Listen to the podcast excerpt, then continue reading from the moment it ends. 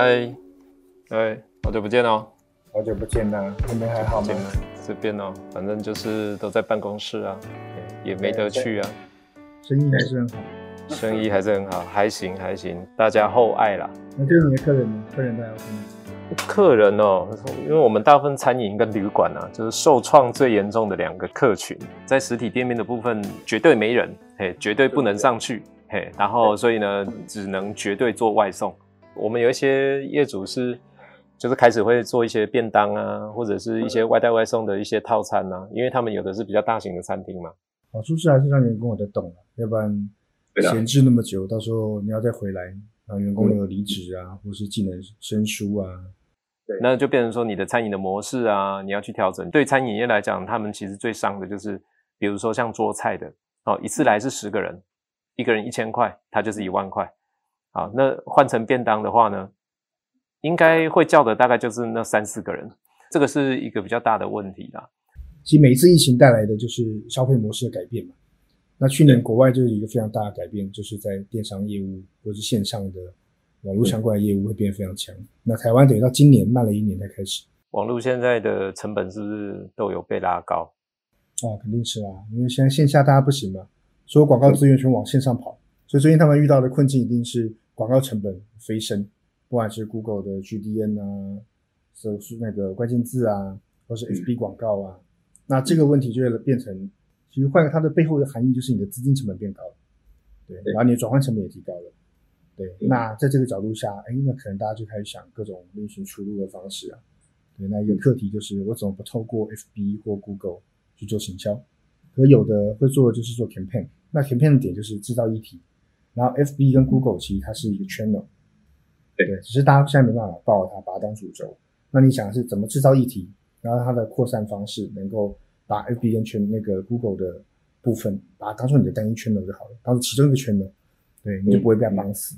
但是这个要做法就会比较需要长期规划，对，会需要想，这就是你们的强项了，对啊，主要是制造议题了。那可是这一波的转变就会严重影响到接下来的布局。但实体会回温，但是消费习惯会有改变，比如说外送服务啊这些。这其实外送服务的跟一般门市餐饮它的生意逻辑还是不一样的，然后需要配置跟资源也是不一样的。未来你要怎么去调整你的生意模式？如果你把它建立起来了，那你的就牵到你后面的资源分配嘛。现在是产能控，所以拿这个来填。那之后，如果你想维持这个线，但是又不影响到你门店的产能，那你要怎么去配置它？那这就需要思考了。倒是可以建议你们客人，像我们最近都叫 Uber 嘛，或叫 Foodpanda。然后我我的发现就是，哎，每天店店面数就越来越多，他的压力其实很大。那另外一个点是，其实我我发现很多，因为他现在可能大家是为了应急嘛，对，所以他的外送盒啊什么是后来做的。这其实他们很多跟那个餐饮的客户，他可能必须注意一点是，其实这个是你接触新的消费客群很重要的一个圈了。所以你的东西到他面前的时候，不只是漂亮，是要有传播性。对，例如说你有梗是最好的，因为那其实体验的一环。对很多老板会省那个钱，因为他们会用成本叠加法去看嘛。我本来餐多少钱，然后我现在一直压机价格到多少，就要保留多少利润。这其实你再换个角度想，它其实就是一个行销工具。而且是可以把你的东西、你的宣传物送到消费者手上，所以他会打开，然后吃到你的东西。对，那里面就很多梗可以玩啦。那不管是和声本身是可以用 QR code 去做延伸，还是做视觉设计或做互动设计，那它有可能就会成为疫情结束后你之后来店里的新的客人。我们现在在设计的方针就开始在想说，哎，我们要怎么做一个防疫餐厅？嗯，哦，就比如说，哦，我的隔板要怎么去弄啊？不要说，哦，我就是用一个亚克力板，那样很丑。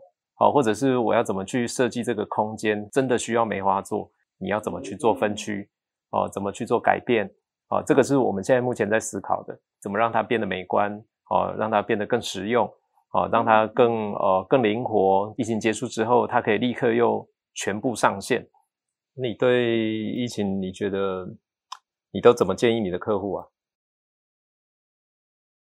就很鸡婆了，我就一直把各种资讯转给他们嘛，然后就开始问他，哎，现金有没有准备够？对，因为在这个阶段最大的问题还是，只要现金在手，其实希望无穷。当你东西你拥有的时间、拥有的资源很匮乏的时候，其实会严重影响你的选择判断能力。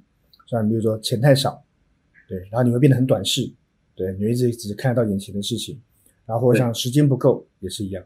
所以匮乏有两个好处啊，有一个好处是说时间不够或资源不够，所以你会高度聚焦，对，就像设计师赶图一样，他们虽然时间不够，会超专注，但是缺点就是他会只专注在这个事情上，他会完全忘记后面可能需要的布局啊，或是这件事要付出的代价。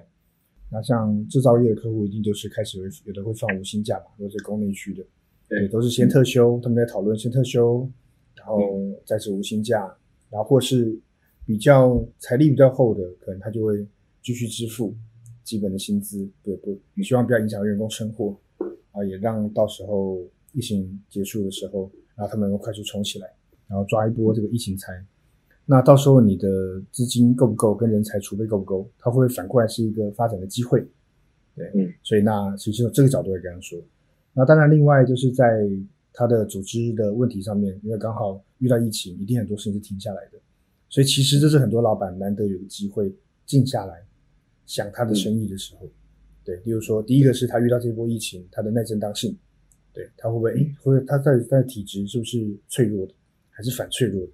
那如果下次再遇到的时候，他要怎么让自己更强壮一点？不管是人事的安排呀、薪资结构啊、业务的范畴啊，然后或是你的供应链或资金来源，对你，大概是从人机料法环加上资金去 check 一下自己的生意。你的客人预估大概到几月份吗？大家都目前都不敢讲啊，大大家都在等疫苗嘛。好，然后说，哎，疫苗过后会不会好一点呢？大部分可能讲都是到冬天了吧。应该现在预估不是最快也是七八月，然后慢的话但是十月吧。因为如果到十月的话，那就要百业萧条了。像我们最近有一个案子，就是在一个高级的社区做，好，然后呃刚进场，哦，疫情爆发了，好，结果管委会的规定叫做只能进去三个人。我就说，对，那三个人是要干嘛？对对，搬料可能就两个人了，哈，然后就一个人到底是要做什么？这个就会产生很多问题啦，哈，就工期会拉长啊，或者是你在整个作业的流程全部都不一样，成本也会变高，哦，而且它是变得是非常没有效率的。那至至于说哦，比较商业空间的，它本来就是纯商业空间的，呃，通常空间比较大，哦，所以人可以稍微分散一点，那倒是还好。但是说真的，就是现在工班的呃人也不多。